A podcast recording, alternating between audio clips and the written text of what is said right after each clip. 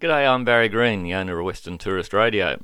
Our service has been created to tell the stories of the southwest of Western Australia with the voices of the people who have made it such a great place to live and visit. The stories of the businesses and places that are unique to the area. Storytelling has been used by the Indigenous people of Australia for tens of thousands of years to pass down knowledge of their history and culture, and that is partly what inspires this service. We're lucky to live in the only continent on Earth that operates as one nation, we tend to take this for granted, but it was not an inevitability. I'm talking to Jane Reynolds, the director of Foundation 1901, which has been created to generate an understanding of our federation, its history, and take pride in the achievements of our federation in 1901 and its ongoing relevance to modern Australia.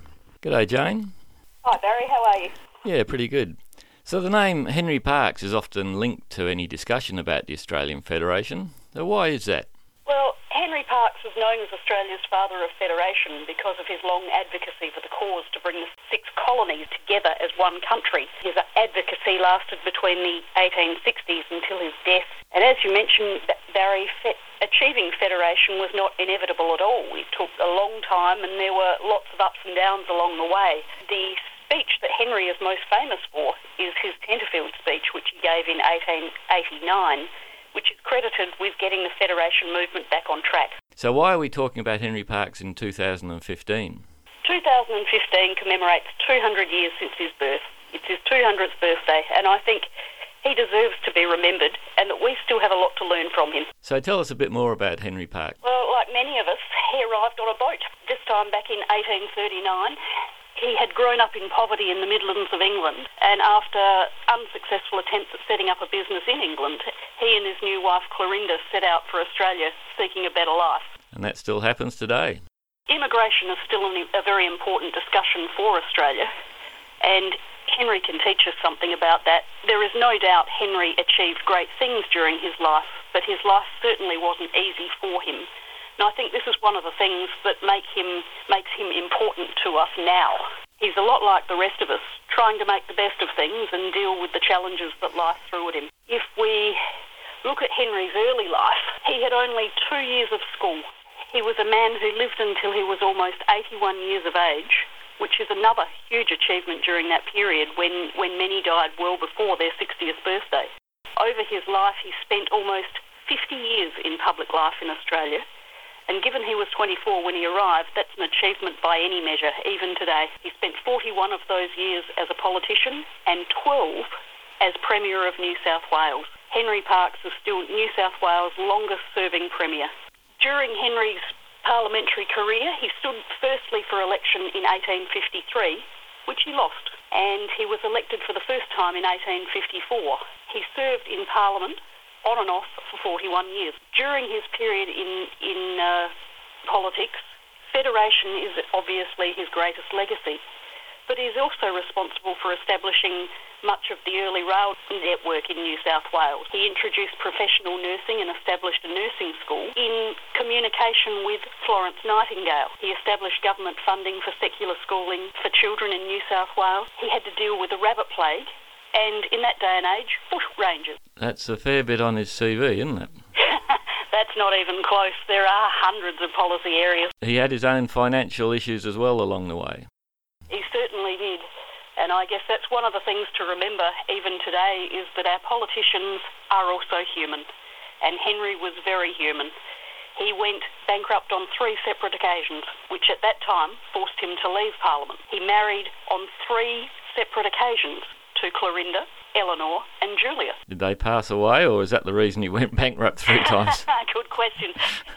Both Clorinda and Eleanor predeceased him. He was married to Clorinda for just over 50 years, and then he married Eleanor, who, for whom there was a little bit of controversy because Eleanor had been his mistress prior to Clorinda passing away. And Julia, again, controversial in the community at the time because Julia was 23 at the time she married Henry, who was 79. To, to take that even further, Henry's marriage to Julia had actually been arranged by Eleanor prior to her passing away.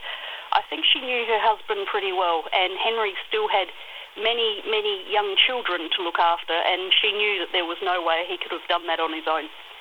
Julia had been uh, Henry, Park, Henry and Eleanor Parkes' housekeeper. What we also now know about Henry was that he was manic depressive, which would account for his many ups and downs in, in public life. Well, that's interesting in the, the, the, the focus we put on depression these days, that despite that, there can be terrific outcomes, or maybe because of.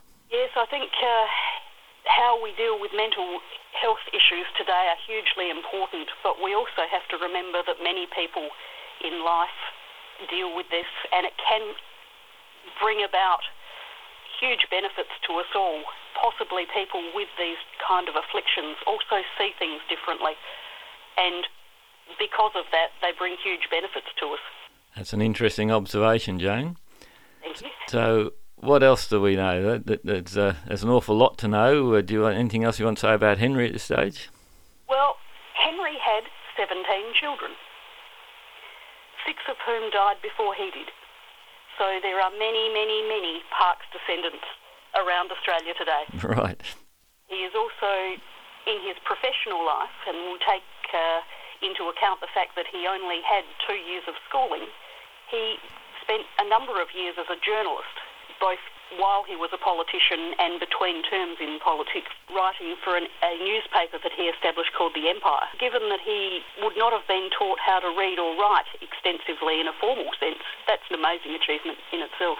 It is indeed. It, it is interesting this struggle thing, and you know we we're always looking for the easy path. Are you familiar, familiar with George Megalogenis? No. Uh, he's one of the formerly Canberra Press Corps, and then um, wrote as a journalist for The Australian and now he's off writing books. But he's just released a book called Australia's Second Chance What Our History Tells Us About Our Future. And he makes a similar observation in that uh, while none of us ever want to struggle and to deal with crisis, and while, of course, many suffer through those periods, it is actually that suffering that brings about better ideas and innovation and improvements to things. So he's wondering whether, um, without trying to put words in, in his mouth, whether part of the difficulty we find ourselves in now is in fact because we've spent the last 20 something years in a period where we didn't have to worry about our future. I think that's quite profound. Actually, it's almost like, you know, if every day was Christmas Day, you wouldn't look forward to Christmas. It would lose all meaning. Yep. And I think, you know, that's part of the human condition is the ups and downs and I think the downs are part of the up and, and I think we're in a profound period of profound change at the moment in the world. I think uh, that's got a lot to do with the internet and the way that's providing a free exchange of ideas and information and you know, there's things happening in the southwest at the moment. Organisations that I'm involved with doing all sorts of different things, and I sense there's a, there's a real change because of the fact that essentially information is no longer controlled by vested interests. Yeah, that, that will be one effect, and there will certainly be uh, huge benefits from that. Um, we also have to look at how it might drive our responses to it. Because it's available, we're seeing people make decisions on a very short term basis or feeling like they're driven to making decisions based on public opinion.